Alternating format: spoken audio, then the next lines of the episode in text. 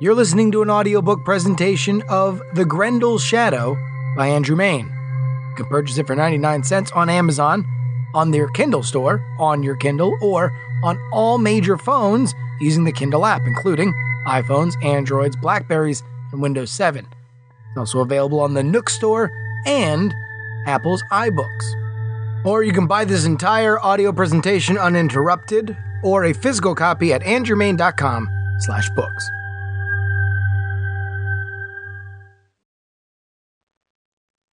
Chapter 17 The ridge was a series of rocky slopes that stuck out from the ground like an uneven fissure. Rubble and large sheets of broken rock formed on the beach between the outcropping and the forest. It went on for several miles, sloping gradually upward. Westwood pulled out his field glasses and scanned the ridge. He stopped at a rock slide. What's that? He handed his field glasses to Carpenter. That looks recent. It looks like where the prospecting was going on. The one with the banned explosive? asked Alan. Yeah, wow. It, looks like they took down the whole side of the mountain, she replied. That would be way number one, said Westwood. What's that? she asked. There are three ways to create the problem that you have here. The first one is to severely disrupt an animal's habitat. Taking down a mountain around it will do that. But we've had people here for over a hundred years and never saw hide nor hair of this creature. Had, had it always been there? It could be. This thing didn't want to be seen, then I imagine it could stay out of your way. There's no reason they can't be migratory like us. You just used to live down land, right? You outgrew that. Maybe it outgrew where it was too when you met in the middle. And then we blew up its home. Or at least made yourselves annoying neighbors. Westwood took back the field glasses. I have a couple spots I want us to check out. Everybody make sure you're locked and loaded. They walked on foot over to a large overhang with a deep shadow below it. Their mounts trotted along behind them, curious to see what they were looking at. As they got closer, they could see the overhang sheltering a cave as tall as a man and three times as wide. Westwood knelt down and looked at the ground. Look around and let me know if you see anything that looks like blood or part of an animal. Carpenter and Allen searched the ground around them, dusty, filled with rocks and the occasional weed. There was nothing to see.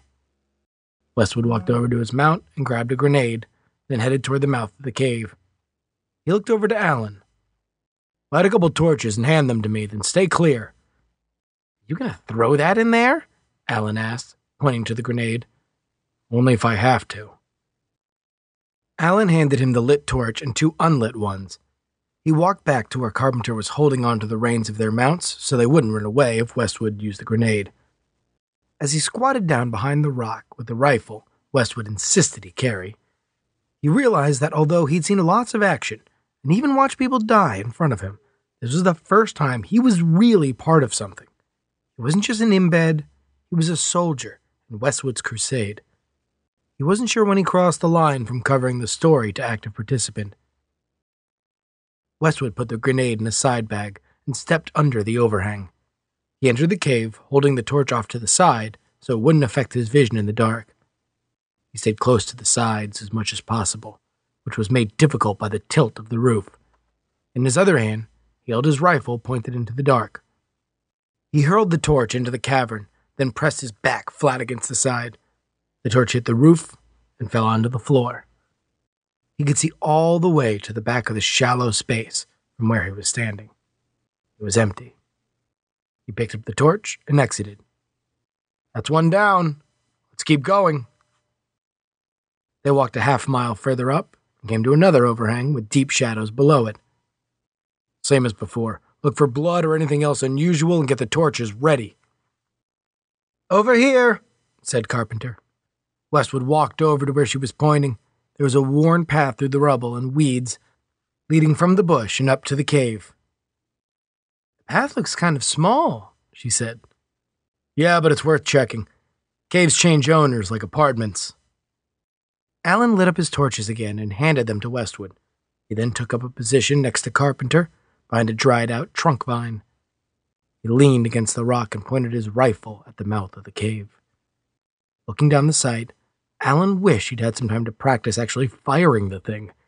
His only instruction had been to flip off the safety and how to reload. He made sure to avoid pointing at Westwood. His plan was to rely on Carpenter's marksmanship to keep them safe.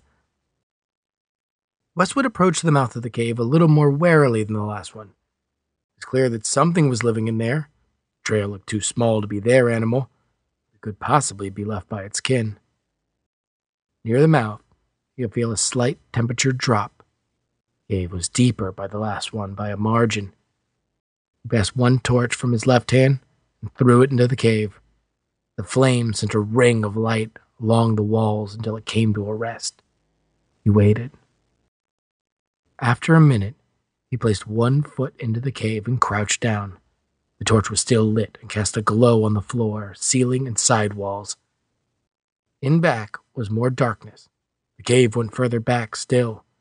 Throwing a grenade would be pointless if it went on for a hundred yards. Wasteful, too. He might need it later. He had to step further into the cave. Keeping tight with the walls, he pressed onward. He held the remaining torches away from his body. His eyes searched the cavern for any motion.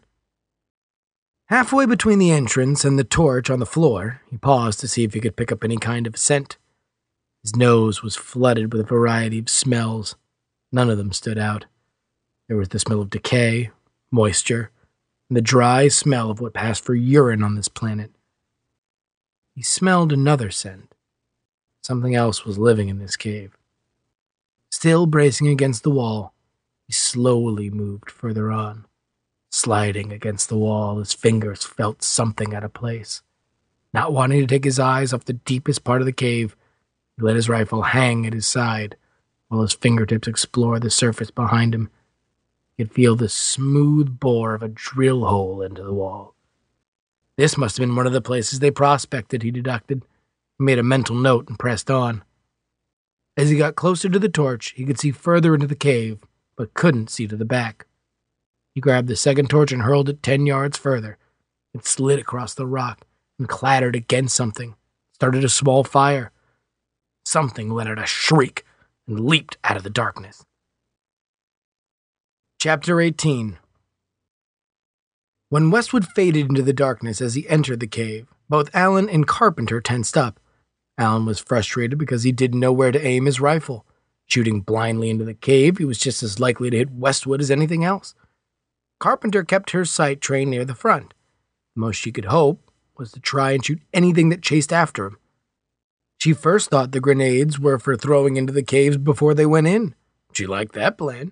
She understood the impracticality of it now, however, but she didn't like Westwood plans any better, whatever it was. As Westwood faded out of view, she cast a look at the tree line. He'd cautioned her to be mindful of anything watching them while they were watching him. Nothing seemed out of order. She looked over at her mounts. Although they'd been trained to stay calm as a brushwood could physically stay, they'd been agitated if they sensed a threat nearby. She hoped. When she heard Westwood's rifle go off, she jerked upright. Both she and Allen popped out of their hiding position and stood there looking down the rifle barrels at the dark cave. She expected to see either Westwood or whatever he shot come running out. Allen gave her an expectant glance. She held his elbow back. He wanted to take a closer look. Hold on, she said. Give him another minute. Unknowingly, she had started walking slowly toward the entrance of the cave. Allen followed. They both kept their rifles aimed at the center. A few yards further in, they could see the glow of the first torch as it flickered on the ground. Carpenter pushed Allen to one side of the mouth while she took the other side. Westwood! Are you all right? She called out. Nobody shoot! It's all right, he shouted back. Allen and Carpenter stepped further into the cave and could see Westwood kneeling over the body of something. When they got closer, they could clearly make out the shape of what Westwood had shot the size of a medium dog with two large tusks. It looked like he had dropped it mid leap with one shot. What's that? asked Allen. It's a Vorlak, a kind of scavenger, replied Westwood. We'd get these on the farm all the time, always digging into garbage, said Carpenter. She looked to the back of the cave. My. Westwood turned to look at what she was reacting to. He brought the remaining torch over to it and looked. Is that? started Allen as he saw the jagged bone. a human foot, and part of the leg. Westwood nudged the bones with his feet. Most of the flesh had been stripped away. What remained was held together by bits of dried sinew. That looks a couple of weeks old, offered Carpenter. Westwood looked around the floor of the cave and spotted other bones and pointed them out. Is this its den? asked Alan. He nervously looked over his shoulder, expecting the sunlight to be blocked out at any moment by the front of the cave as the creature returned home. No, said Westwood. Forty bodies would leave a lot more bones. He tapped the Vorlax body with his foot. This is just an opportunist picking up on table scraps. He turned to Alan and Carpenter. But it means we're close. Westwood did a quick search of the cave for more bones and made a note in his journal. Maybe parts of two or three bodies here. He knelt down and picked up a small bone. A femur, he paused. Probably a child between seven and ten. That could be one of the Rashi's daughters, or the McConnell's boy. I used to give them their shots, or things, said Carpenter. Tears welled up in Carpenter's eyes, but she kept her composure. Westwood noticed her rifle didn't waver an inch, placed a hand on her shoulder, then walked toward the mouth of the cave. We'll mark this on the map so the bones can be retrieved later. We're running out of daylight. Carpenter gave the bones a final look, then followed Ellen out of the cave. Outside, the sun was reaching low on the horizon. Westwood checked his pocket watch. We better hurry. They followed him as they briskly marched to the next cave, their mounts obediently following after them. Chapter 19 they found two more shallow caves. Westwood gave them a quick inspection just to be sure, then moved on. A mile further up, they came upon a crevice partially covered by a rock slide. Westwood motioned for Allen and Carpenter to hold back with their mounts as he inspected the rubble. The opening in the crevice formed an arch that had collapsed. A pile of large stones covered half the opening. More rocks were scattered around in haphazard fashion. It didn't look like they fell there naturally. Westwood knelt down to look at one of the boulders. It came almost past his knee. On one side, there were two long gouges. He pushed his thumb into them. They looked like the same scratch marks on the trunk in the back of the Stevens place. The rock must have been thrown there by an animal. He looked at the collapsed entrance and the other scattered rocks. More scratch marks. The creature had pulled apart the rubble, trying to get at something in the cave. From the looks of the gap, it looked like it got what it was looking for. Westwood walked back to Carpenter and Allen and spoke in a low voice. Our animal dug into there. What for? asked Carpenter. Maybe to get at its offspring? Maybe to get our missing search party members? Westwood walked over to Lionheart and unpacked the cannon and began to assemble it while keeping an eye on the cave's entrance. With Carpenter's help, he fit the cannon between two rocks and used a third to keep it in place. He pulled out a cannonball the size of his fist from a saddlebag and loaded it on top of a paper sack filled with the charge. I'm going to aim this for the cave entrance. Carpenter, if anything moves, light the fuse. But wait for my signal, he paused. Or my screams. Not reacting to his dry humor, she asked, What are you going to do? I'm going to take a closer look. He unslung his rifle and held it in his right hand. He grabbed a grenade with his left hand and walked 50 yards to the side of the entrance. He wouldn't be approaching straight on. As he got closer to the entrance, he could see signs of where the creature had been digging. Some of the boulders easily weighed more than a thousand pounds. Claw marks gouged them like they were made of wax. Near the mouth of the cave, there was a pile of dirt and rock it had kicked up just trying to get inside. Ten yards from the entrance, he could see what looked like caked blood on some of the rocks. He moved in closer, stepping lightly. He tried to smell for anything that could tell him what may lie inside. Five yards from where the rubble had been pulled away, he spotted what looked like part of a jacket or trousers covered in blood under a rock. He looked back to check on Allen and Carpenter, and then moved in further. He could feel the cool air from the mouth of the cave. He held his breath and listened. All he could hear was the sound of the forest and the seashell sound of the wind drifting past the cave opening. He thumbed the rim of his grenade, then gauged the distance between the rubble and the wall. If they had the size of the creature estimated right, it could have reached inside here, but probably not have fit its whole body. Probably. What about its child? It could be inside there waiting. That didn't make any sense. The creature wanted to open the whole side of a cave, it could have. It stopped for a reason, trying to kill something inside, and stopped when it killed it. Westwood passed his back against the wall and edged in closer to get a look at what was under the rock. He squatted down low and approached the opening on his belly. Inching his way forward, holding the rifle in front of him, he got closer to the bloody rock. Pushed out his rifle used it as a probe. Carefully, he pried part of what was under the rock out. It was the lower half of a man's body. Westwood pulled himself nearer to get a closer look. He could see where the spine had been snapped apart. The man's dungarees were caked in blood. He tried to pull it free, but the other leg was pinned under a much larger rock. Westwood stood up and walked closer to the cave. He went about five more feet in, then ended in a rock slide climbed on top of the rocks and looked around. Toward the back of the cave, where the pile met the wall, he saw more blood-stained rocks. Confident this wasn't the creature's lair, he stepped inside. Blood smeared the side of the walls, and claw marks left bloody gouges. A torn satchel was in the corner. He reached down and picked it up. Inside, he found a canteen, some rounds, and a plastic box with several putty like spheres in it. Further down, he found timed blasting caps. He carried the satchel out of the cave and gave Allen and Carpenter the all clear. Carpenter carefully tilted the cannon up and followed Allen over to Westwood. Looks like we found the other members of the search party. I reckon one of them is Patrick Smythe. What happened? asked Allen. Westwood handed him the satchel. I think they may have set out to kill it with this, but things didn't turn out the way they planned. They either tried to use the charges to kill it or bring down part of the cave to seal themselves in.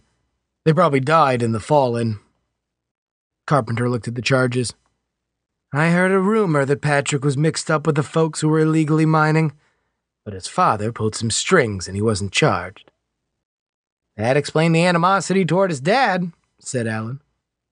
Westwood had a thought. Was there anyone mixed up in that that hasn't been seen around here? A couple of them went further south after word got out. There was a rumor that a dozen men from further out had been brought in to do the digging. I remember when some real shady folks came through Grassy Bend a couple months ago, right before all this happened. I don't think they ever came back through, though. Treated a couple people for some burns and broken bones, not long after, but only about a half a dozen. Westwood pulled out his field glasses and looked further up the ridge to where there was a larger exposed ridge. That'd be number two and three on the list of things not to do. The explosion probably disturbed the nest, maybe even killed one of the offspring. That's number two. Westwood pointed his rifle at the remains under the rock. Number three is leaving your dead behind so the local wildlife can get a taste for it. The first moon was starting to shine brightly as the sun touched the horizon. Westwood pointed to a cave opening further up the ridge.